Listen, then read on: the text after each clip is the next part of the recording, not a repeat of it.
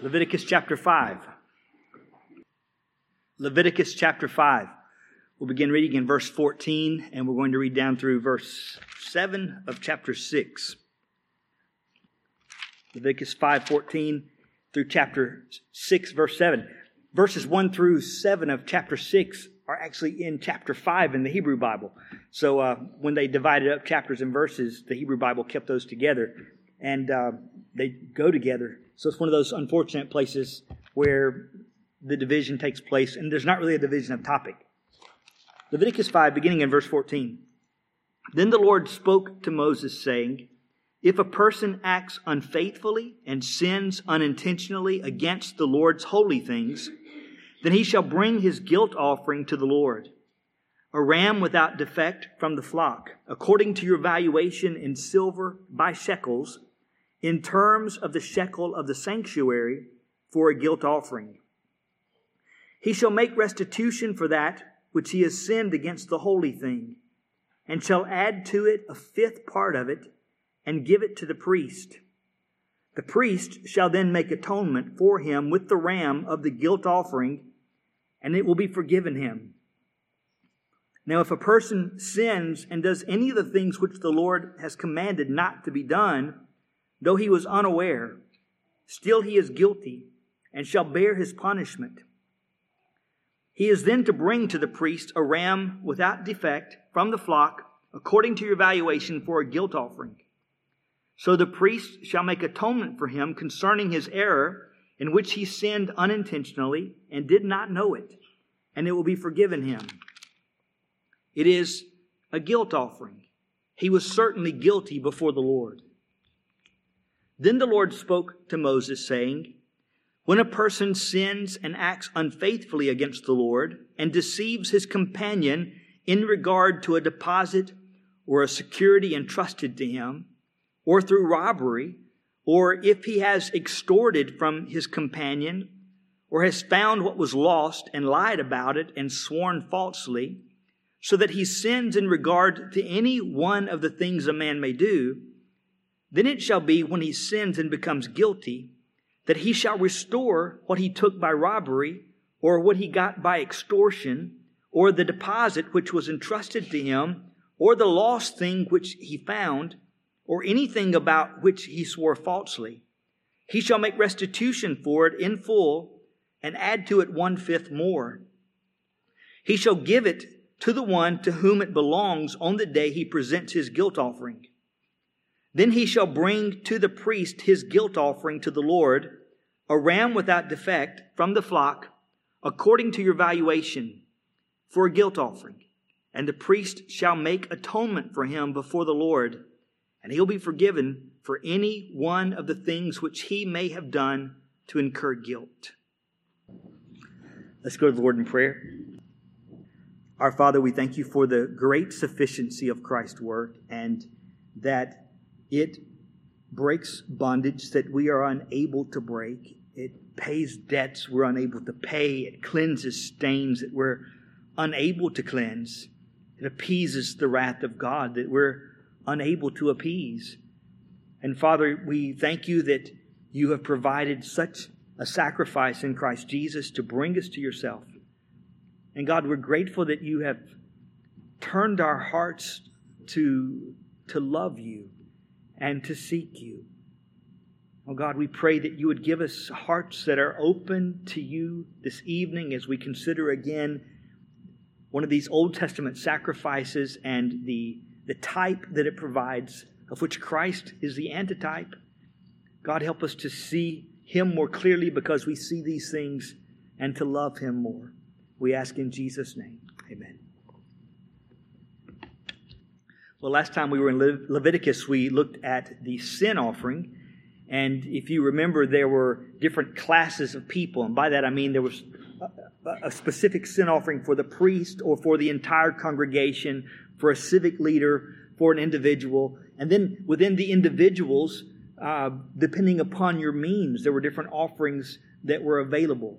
You brought all that you could, but if you couldn't bring the, the highest priced offering, you brought the one that you could, all the way down to being able to glean in someone else's field and gather together grain to take as an offering to the Lord uh, for a sin offering.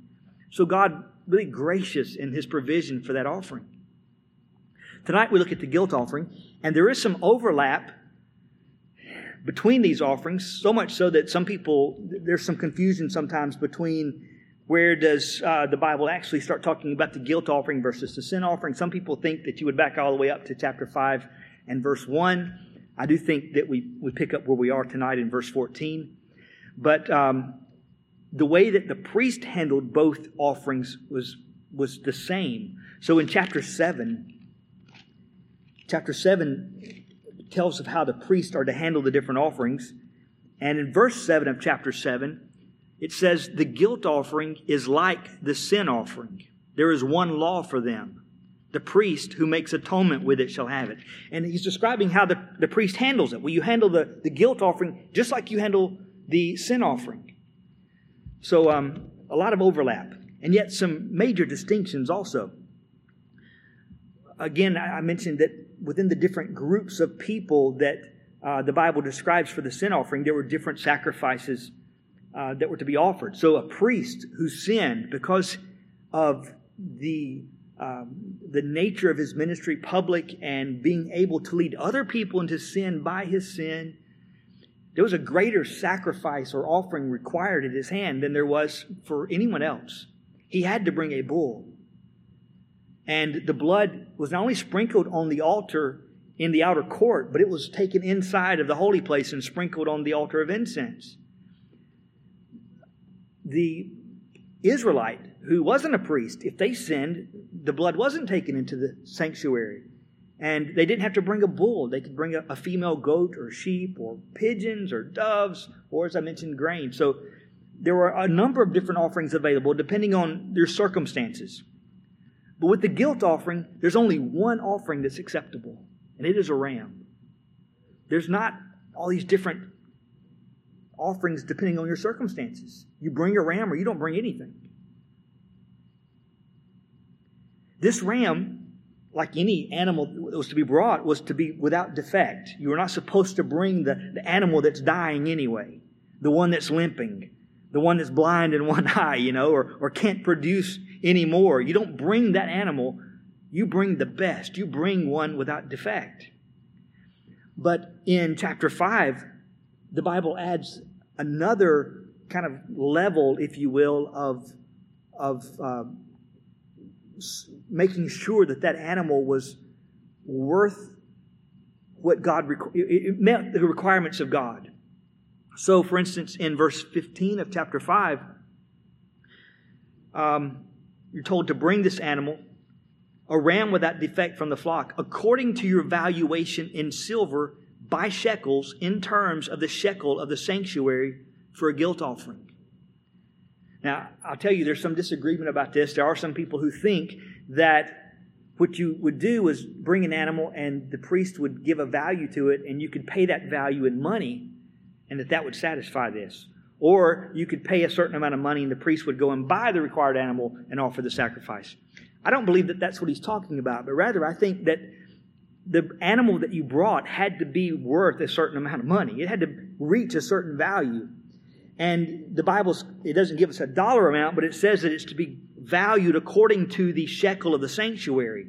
There were a number of different systems of, of money during that time. Uh, it's kind of a, a, um, a thing said that uh, you know the merchant, when he's selling, has one set of weights, and when he's buying, has a different set of weights. Um, and that, of course, was wicked. But there were different ways to weigh out money. But the, the temple or the tabernacle had its own weight system and it set its value according to that. And so there was no arbitrariness according to what your weights might be, or your weights might be something different. Well, the sanctuary had its own. And so, according to the weight of the shekel in the sanctuary, that kind of weight system, that kind of monetary system, the priest assigned a value. And you had to bring an animal that was consistent with what God was requiring, because as you came bringing this animal, this animal represented something new. It represents restitution. There's a compensation being made for the wrong that you've done. Your sin is like a debt against God. You have taken from God what was rightfully His, and He demands payment. And He has provided this animal sacrifice to, as a picture of what Christ would do, but He's provided it in these Old Testament times to meet that debt. And so there, those are some major distinctions. Only a ram, it's a ram of assigned value. It is brought to make restitution or a compensation for the wrong done. As the Bible lays this out and describes how this is to work, there are three areas of sin that it mentions. The first is in verses 15 and 16. And it describes this sin in a number of ways. And one of the things that it says about the sin in these verses is that it is a breach of faith, or the, the, New American Standard actually calls it unfaithfulness. I think the ESV translates it breach of faith, and it's a, it's a good way of looking at it or thinking about it. It's a breach of faith, an unfaithful act that has occurred. This is a sin that involves violating one's obligations that exist as a result of being a people who live in a covenant relationship with God. So, because you're in this relationship, you there are certain obligations that you're required, and you didn't meet that obligation. You have broken faith with God. Another place that this, this word is used, this idea is used, is in Second Chronicles 36 14. And there it speaks of a marriage relationship. And the idea there of, of breaking faith within the bounds of that relationship is of marital unfaithfulness, adultery. And so it's that kind of idea. You've broken faith with God. This breaking of faith, this breach of faith that the Bible describes here, is said to be against the Lord's holy things in verse 15. That was a term that was primarily used of the sacrifice, but in a, a more general way of all the property of the tabernacle. So the tabernacle itself, the articles of furniture within the tabernacle and within the courtyard of the tabernacle, so the altar, the, the laver, the, the lampstand, all of those different pieces of furniture, the sacrifices themselves, including the portions that were given to the priest as part of his income, whether it be the skin or portions of meat that he could eat or his family could eat. Or with some sacrifices, you remember, there were portions that you would eat. In a peace offering, there's a, a feast that's thrown, and, and you and you others would come and, and eat that animal, and you had a certain amount of time in which you could do that. And so to sin against the Lord's holy things is in some way to have a breach of faith regarding those things. Now, the Bible's not speaking specifically of this in this instance, but here's kind of an example. Uh, you remember in the book of Joshua, when they go to fight the battle of Ai, they're defeated because there's sin in the camp. Achan, when they fought the battle of Jericho, took some of the things that were dedicated to God. God said, Everything in Jericho is mine. You don't take anything, it's mine. And Achan does take some things. He sees gold and stuff, and he takes it and he buries it under his tent. And God has said, That's mine. You've broken faith with me because you took what I claimed for myself. And so, the, all these things around the temple, the, the sacrifices, they are, in one sense, everything's God's, right? But these have been peculiarly set aside for the purposes of God. And then to take that was seen to be as a breach of faith. Now, one other thing about this sin that we see in verses 15 and 16, not only a breach of faith against the Lord's holy things, but it is described as something that's unintentional. This isn't a deliberate act, but verse 15 says if a person acts unfaithfully and sins unintentionally against the Lord's holy things. So this is a, it's a mistake made. It's still guilt, but it is a mistake made. So, what would that look like? What could that possibly look like? Well, let me give you uh, kind of an example, maybe. In Leviticus chapter 22,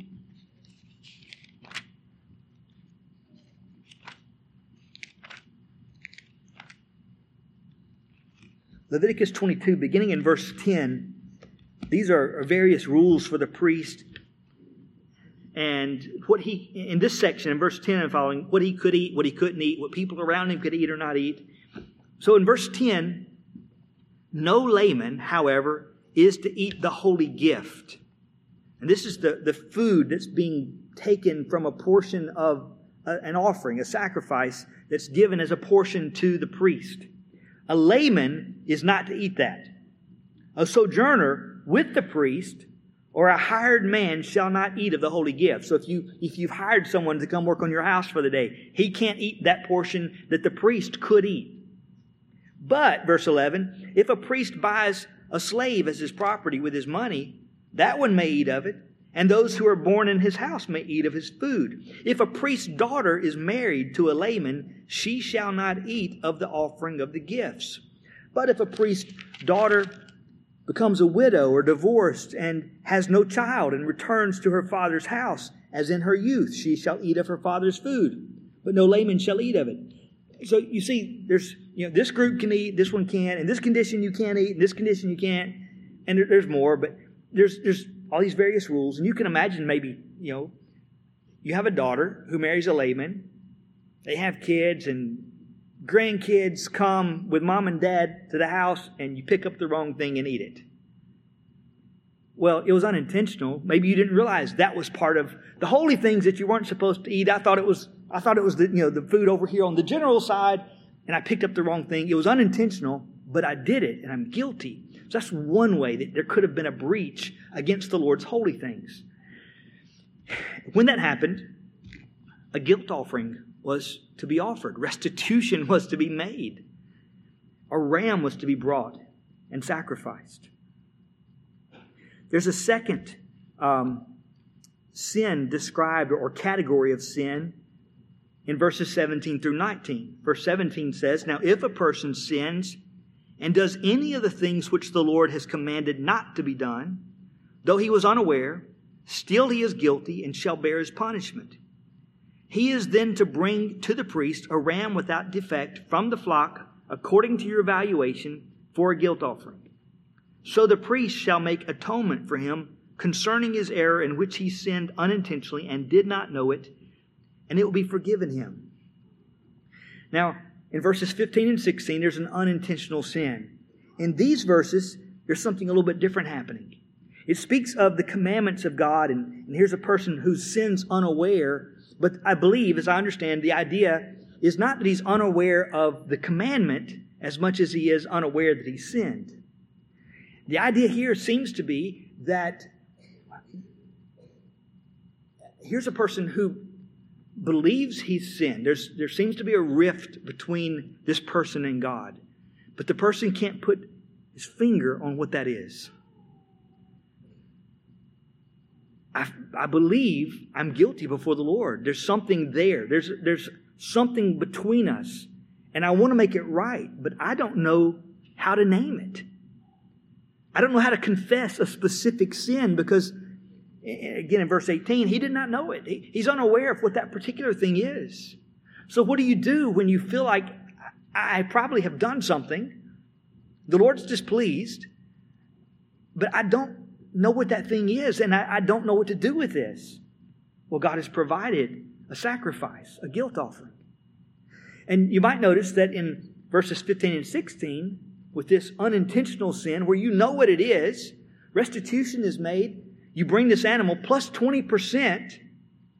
But with this, this particular instance in verses 17 and following, you're not sure what it is. You bring the sacrifice, it doesn't ask for another 20% you bring the sacrifice, and God forgives, even though you can't identify specifically what it is. This person is concerned, genuinely concerned that they've broken the law, concerned that there might be a rift between him and God. Have you ever been there? God, I, I don't know specifically what it is, but I just I feel like there's something between you and me. I don't want it to be there. And if I knew what it was, I'd confess it. But I don't know. Job chapter 1 and verse 5 says that Job would offer burnt offerings. I know it's talking about burnt offerings instead of guilt offerings, but the idea is still there. He would offer burnt offerings according to the number of them all, his kids. For Job said, Perhaps my sons have sinned and cursed God in their hearts. Thus, Job did continually. He doesn't know that they've done anything. But maybe they have. And so, God in kindness provides a way to make amends. Verse 18 says a ram is to be brought. Again, there's not a, a, a, list of animals that you can choose from depending on your means. But if you're in this situation, you bring a ram. And as you do, atonement is made. And there's the promise at the end of verse 18, as there was at the end of verse 16 it will be forgiven him. And that forgiveness was necessary because verse 19 says, It is a guilt offering. He was certainly guilty before the Lord.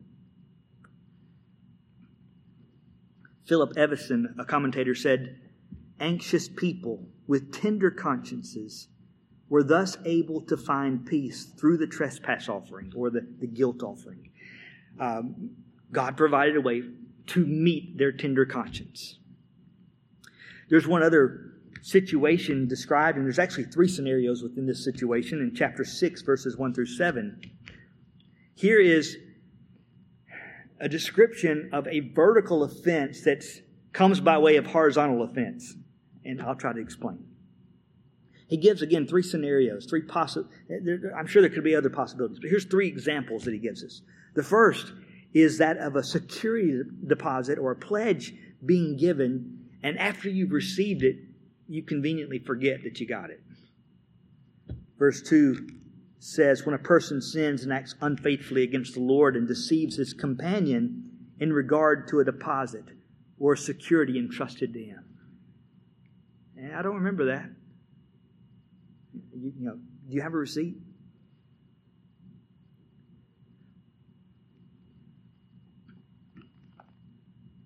Exodus chapter 22.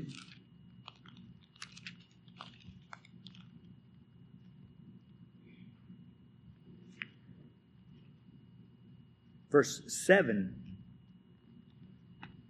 through verse 13.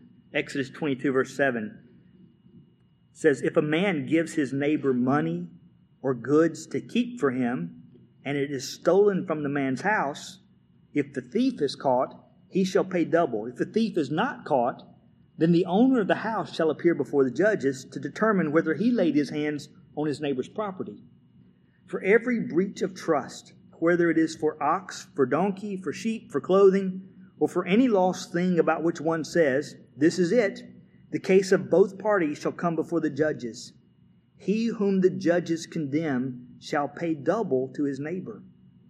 If a man gives his neighbor a donkey, an ox, a sheep, or any animal to keep for him, and it dies, or is hurt, or is driven away while no one is looking, an oath before the Lord shall be made by the two of them that he has not laid hands on his neighbor's property, and its owner shall accept it, that is his word, and he shall not make restitution. But if it is actually stolen from him, he shall make restitution to its owner. If it is all torn to pieces, let him bring it as evidence. He shall not make restitution for what has been torn to pieces. So maybe you receive a security deposit and you say it was stolen. I'd gladly, you know, I, I don't have it anymore. Well, then you have to go and stand before the judge and swear, I don't have it. And if you do, then you pay it back twice. Another um, one mentioned here in verse 2 is that of theft or extortion. So you just you steal what belongs to someone else. Or to extort is to, to get it by force or intimidation, right? And you take what isn't yours, and um, maybe you're in a position of power, or you know the idea here seems to be more of oppression than than just uh, deceitfulness. You you take what was not yours, and this becomes a problem that the prophets often speak about. A third that we see in chapter 6 and verse 3 is that of, of found property. So, verse 3 says, If you have found what was lost and lied about it and sworn falsely, so that he sins in regard to any one of the things a man may do. So you find something, and then when the owner shows up to, to claim it, you say, oh, I don't know what you're talking about. What's, what's that? Um, Exodus 23 and verse 4 says, If you meet your enemy's ox, not just your friend, your enemy, if you meet your enemy's ox or his donkey wandering away, you shall surely return it to him.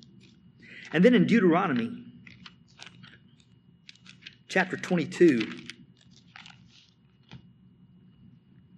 beginning in verse 1, Deuteronomy 22, verse 1 You shall not see your countryman's ox or his sheep straying away and pay no attention to them. You shall certainly bring them back to your countrymen. If your countryman is not near you, or if you do not know him, then you shall bring it home to your house, and it shall remain with you until your countryman looks for it. Then you shall restore it to him. So you bring it home, but you're bringing it home for safekeeping. Thus you shall do with his donkey, and you shall do the same with his garment. And you shall do likewise with anything lost by your countrymen, which he has lost and you have found. You are not allowed to neglect them. You shall not see your countryman's donkey or his ox fallen down on the way, and pay no attention to them. You shall certainly help him to raise them up. So here's a, a description of in, in, the first part of these verses, you know, there's this lost animal or lost garment. You find it. If you know whose it is, you give it back. If you don't, you keep it safely until they come and ask for it, and then you give it back. But you can imagine how, you know, if you've kept it safe, maybe some time goes by and you just start to think of it as yours. And maybe it's better than what you've got. And he comes around looking and you conveniently forget it's his.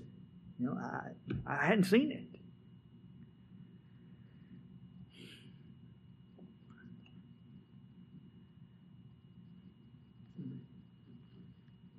This has so many little applications that you can make. Um, and the overall idea really is, you know, is really is doing unto others as you'd have them do unto you, isn't it? Yeah, if I lost my insert, you know, item and you found it, I'd like you to give it back to me. And I'm supposed to assume that you would like the same thing, that you would want it back. Have you ever been tempted at the checkout line when you've given too much, you know, they haven't given you enough change back to, to point out, you know, uh, it's supposed to be this. But then maybe they, they give you too much change back and you think, whoo, my gain, you know, that common core math coming through. And, and so it goes to your pocket and, you know, they should hire better cashiers, right? They should be more careful. Maybe you should be more careful. I get into conversations with my kids, all these hypotheticals, but uh, they do make you think. Like if you found a thousand dollars in Walmart parking lot, what do you do with it? Well, you know, you go into Walmart and you try to figure out whose is this? It's a thousand dollars. But what if it's a dollar? I mean, at what point is it not worth, you know, in your own mind, trying to figure out whose is this? But at what point is it really yours? You know, I don't have a definite answer for that, but um, it's a question worth pondering.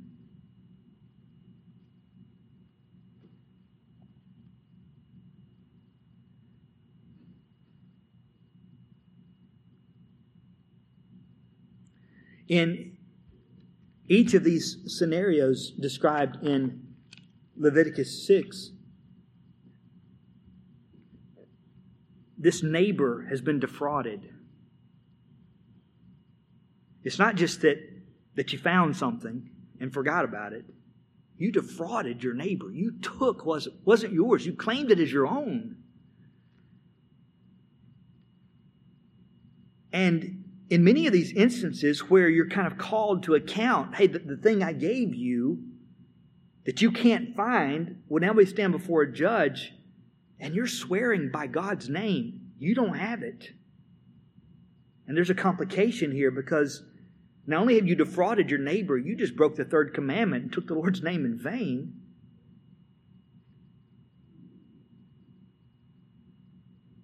It's a terrible situation. It's a terrible, compounded guilt. What must you do? Well, the Bible describes here that you make restitution to the person that you've defrauded. So if you took an animal and it was worth this much, if you don't have the animal still, you you pay them the value of the animal plus 20% for the loss that they've incurred. And then you go to the tabernacle with a ram and you offer a sacrifice to God. Because not only have you defrauded your neighbor, but by defrauding your neighbor, you defrauded God.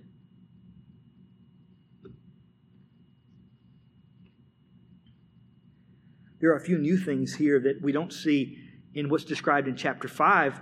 Uh, one thing that's definitely different in verse 15 of chapter 5, we saw that the sin that's described is one that, that's unintentional. If you've broken faith with God, this unfaithful act against the holy things of God, it's unintentional.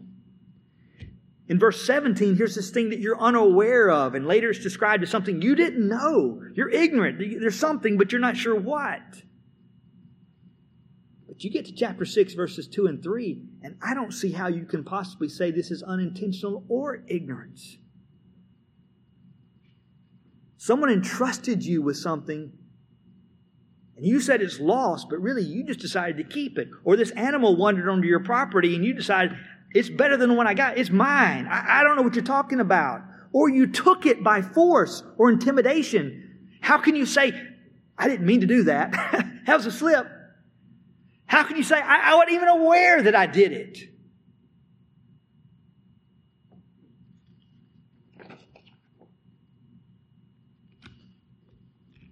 So these are kind of the three situations that are described in chapters 5 through 6. Now, Let's look at this a bit more. These verses, I believe, teach us that any sin really against our neighbor is a sin against God. We see this particularly in chapter 6. Notice verse 2 again. When a person sins and acts unfaithfully, against whom? Against your neighbor? Against the guy down the road? No. When a person sins and acts unfaithfully against the Lord and deceives his companion. When you deceived your companion, you acted unfaithfully against God. Now, we really know this. At least academically, we know this, but it's convenient sometimes to kind of forget it when push comes to shove and, you know, it's time to, to live upon it.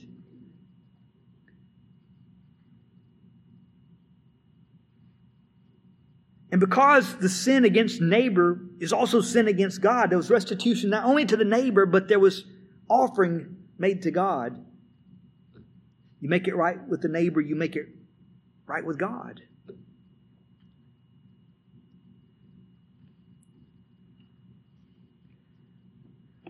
This reality that uh, these two things are, are linked, I believe, is something that we see in the Great Commandment the great commandment, you know, love the Lord your God. And the second, like it, love your neighbor. And to really love God like you should, you have to love your neighbor. And if you're not loving your neighbor, then how can you really love God like you should? And then by defrauding your neighbor, well, you're not loving God. You, you've just sinned against the Lord. It's this reality that these two ideas are linked together that explains a statement like David makes in Psalm 51 when he says, Against you and you only have I sinned and done this evil in your sight. Have you never been tempted to think, Whoa, wait a minute, David. what about Bathsheba? What about Uriah? What about your wife? What about the other people that died and were affected by all this? What, what about them? And it's true, he did sin against them. But because his sin against them was sin against God, there was nothing wrong with this statement. This statement was true. Ultimately, what I did, God, was I sinned against you by defrauding them. And so do you and I.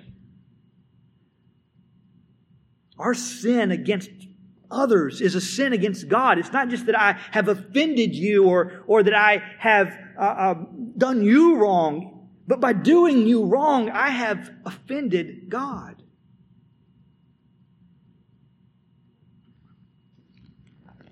In Matthew chapter 5,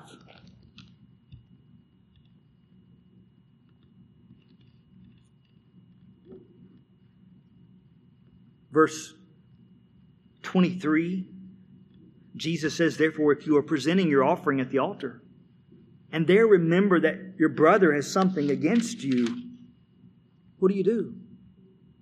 Leave your offering there before the altar and go. First be reconciled to your brother, and then come and present your offering. God doesn't say, get it right with me first and then go get it right with your neighbor. He says, get it right with your neighbor first and then come and get it right with me. Before you bring your offering to me, go and be reconciled.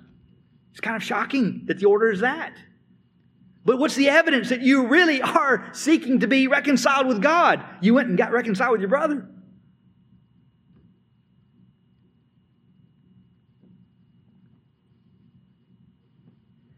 The other side of that, though, is this. Every offense, I'm talking about legitimate offenses, you know, not, just, not, not just that you wear your feelings on your sleeve and are offended super easily. I don't mean that, but legitimate offense. Every legitimate offense that needs to be made right with someone else then also needs to be taken to God. And you need to ask Him to forgive you. Because if you've offended that person, you've wronged them and you need to make it right. Well, you've also offended God. You've sinned against the Lord. And so you should go to Him and ask His forgiveness. So, one thing that we see here is that sin against your neighbor is sin against God. A second thing, though, is this. We've talked about sin in the past weeks in terms of transgression of the law. So sin is a, a, transgression of the law. The line, God says the line is here, and we go across the line, we wander across it, or, or we charge across it, however we get there. We go across it, and by doing that, we become guilty and we incur the wrath of God. And because God's wrath abides upon us, we need propitiation. His wrath needs to be appeased because we cannot appease it. And then with the sin offering, we saw that sin is a corruption or a pollution by which we are defiled. We've been made unclean and we're unable to remove the stain. But Christ Jesus removes the stain. He washes us white as snow. But here, sin isn't described in terms of transgression or corruption, but in terms of fraud by which you rob God of that which is rightfully His and incur a debt that you cannot pay. Many of us have heard Mr. Roberts describe sin as the thief of God's glory. Well, this is it. You've robbed him of what's rightfully his. You've incurred a debt. It is that. You, you took what was his. Sin incurs a debt. We, we hear it in the model prayer where Jesus teaches us to pray in Matthew 6 and says, Forgive us our what? Our debts. As we forgive those, as we forgive our debtors, forgive our debts. In Matthew 18, he describes something of this debt by comparison but I do think it's instructive. Matthew 18, verse 21. This is where Peter comes and magnanimously asks if he should forgive his brother seven times. And Jesus explains, no, oh, much, much more than that. And then he gives him this illustration. For this reason, the kingdom of heaven may be compared to a king who wished to settle accounts with his slaves. Verse 24. When he had begun to settle them, one who owed him 10,000 talents was brought to him. But since he did not have the means to repay, his Lord commanded him to be sold, along with his wife and children, and all that he had, and repayment to be made. So the slave fell to the ground and prostrated himself before him, saying, Have patience with me, and I will repay you everything. And the Lord of that slave felt compassion and released him and forgave him the debt. But that slave went out and found one of his fellow slaves who owed him a hundred denarii. And he seized him and began to choke him, saying, Pay back what you owe. So his fellow slave fell to the ground and began to plead with him, saying, Have patience with me, and I'll repay you. But he was unwilling and went and threw him in prison until he should pay back what was owed. So when his fellow slaves saw what had happened, they were deeply grieved and came and reported to their Lord all that had happened. Then summoning him, his Lord said to him, You wicked slave, I forgave you all that debt because you pleaded with me. Should you not also have had mercy on your fellow slave in the same way that I had mercy on you? And his Lord, moved with anger, handed him over to the torturers until he should repay all that was owed him. My heavenly Father will also do the same to you if each of you does not forgive his brother from your heart. Now, Jesus is, is pointing out, you've been forgiven so much, how can you not forgive anyone? But you have been forgiven so much. And in the illustration that he gives, here's, here's someone who, with time, has the ability to repay, compared to someone who owes this master something he could not repay in many lifetimes. There's no possibility of repaying it. And that's us. There's no possibility of repaying the debt that we owe. It's massive. You know, it's, we think of the, the national debt as being a, you know, a number that's hard to calculate. Well, it, it's nothing in comparison to the debt that we owe God. We can't compute it. We can't comprehend it.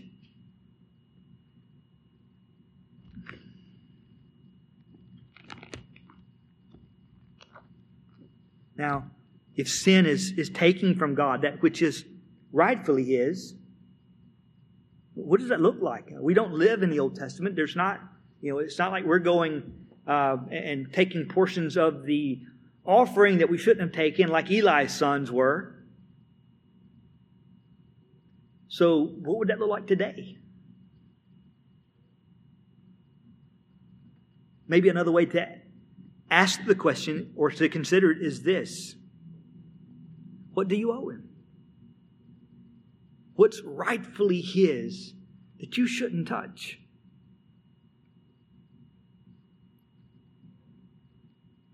Certainly his worship. You owe him worship. And to worship him the way that he describes, he wants to be worshiped. And to not give him the worship that he desires, that he commands, that he deserves. Is that not touching the holy things of God and taking from God something that's rightfully His? The glory that's due His name. What glory is due His name? Well, all glory is due His name. And to fail Him to give the glory that's due His name is, is terrible.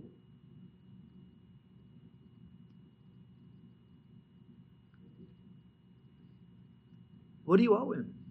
I mean, really, we have to say everything. What don't I owe him? What don't you owe him?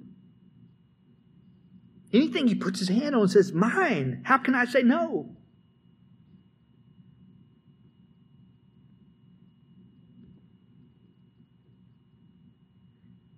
And yet, the awful reality is that if I gave him everything that he required as he asked for it, I still can't pay back the debt. And that leads me to the third thing, and that is this Sin is a debt, and everything about what is required to pay the debt, described in Leviticus and described throughout the rest of the Bible, makes the very pointed point that it's costly, infinitely costly. Vertically, there was a cost. If you defrauded your neighbor in some way, you were to make restitution. Pardon me, that was horizontally. You were to make restitution. You're to give them an extra 20% because of the loss that they've incurred. You are then to take a ram to be offered. And that's not an insignificant cost. And then it has to be an appropriate ram, one that the priest will accept because it's, it's valued appropriately. And vertically, if you've sinned against God and His holy things, again, you bring a ram. And according to that valuation, another 20% offering to the Lord. It was a costly sacrifice. Restitution had to be made because you have taken from God what's His, or from your neighbor. But by taking from your neighbor, you've taken from God. So you have to make compensation back to the Lord and or to your neighbor. Really, the debt, even within the picture of the sacrifice that's described here, is one that's so great it can only be answered here by substitution. Why do you bring a ram to the priest at the altar? Because to meet the requirement to make restitution, what really has to happen is a death. And the death that needs to happen is yours, mine. But God provides a substitute. He provides an animal in the Old Testament that's just a type of what must come, but He does provide that as a substitute. And the death of that animal pictures the reality that you should have died and I should have died because of the debt that I've incurred against God. It is that great.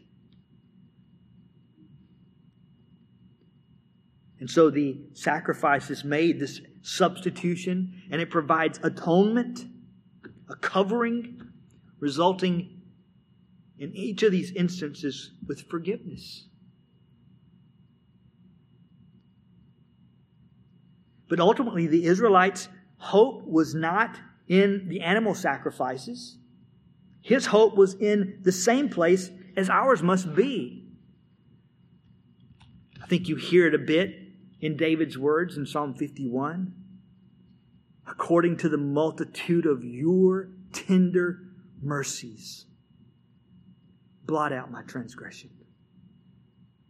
Not according to the valuation of this animal, but according to the multitude of your tender mercies.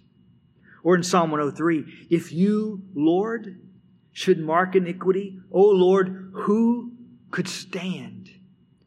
But there is forgiveness with you that you may be feared. For with the Lord there is forgiveness, and with him is abundant redemption, and he will redeem Israel from all his iniquities.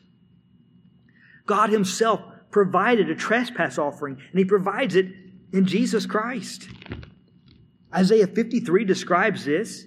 In verse 10 of Isaiah 53, the Lord was pleased to crush him, putting him to grief, if he would render himself as a guilt offering. A guilt offering, paying back the debt, making restitution for the debt that we've incurred that we cannot pay. Christ has not only appeased the wrath of God and removed the stain of our defilement, but he himself has paid the debt. And the Father is pleased with this. He sees it. He's satisfied. The book of Colossians describes this also in these terms Colossians chapter 2, verses 13 and 14.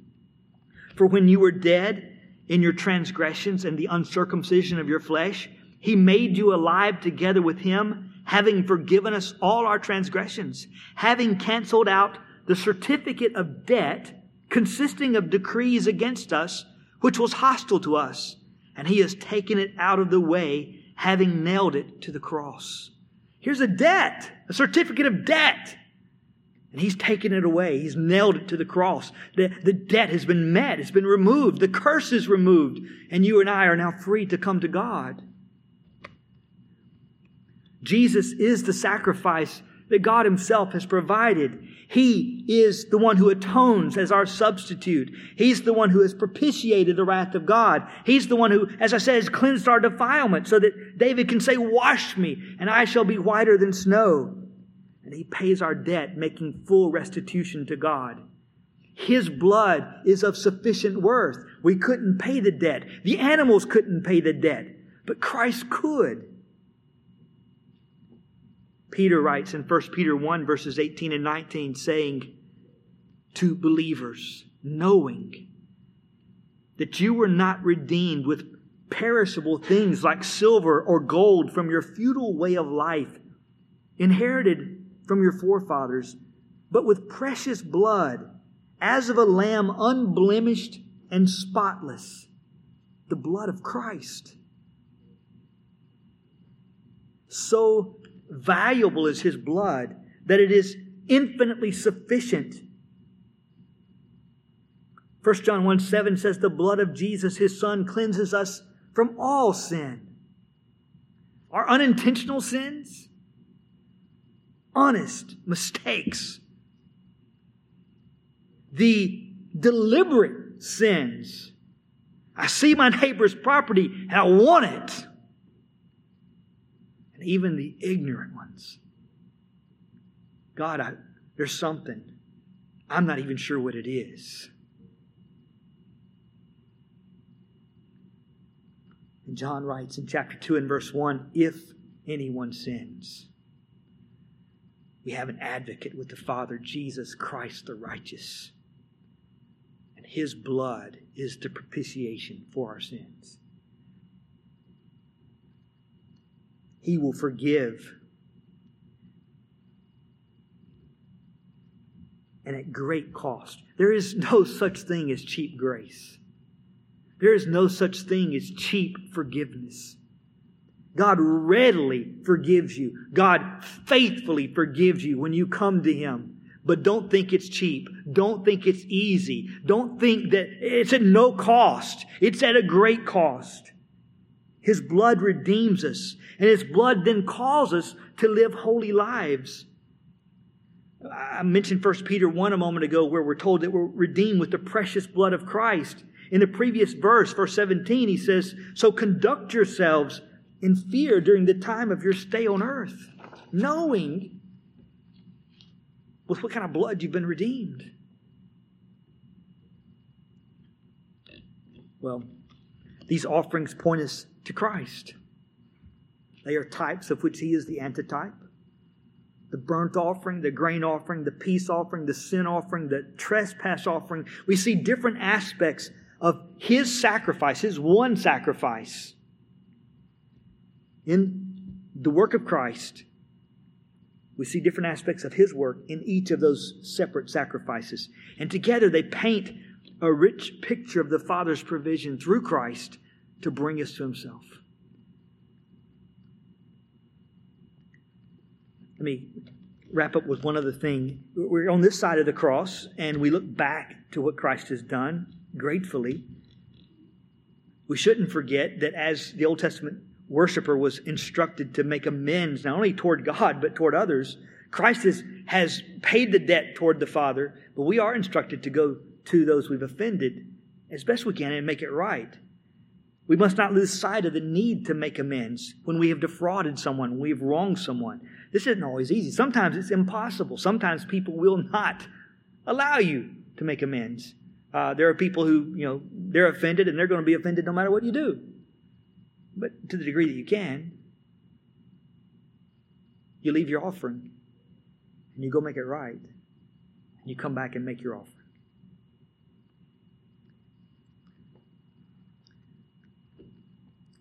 These uh, various sacrifices were all mercies of God. But they were all pointing toward the great mercy, the great picture of love that He gives us when Christ comes while we were yet sinners and dies for us.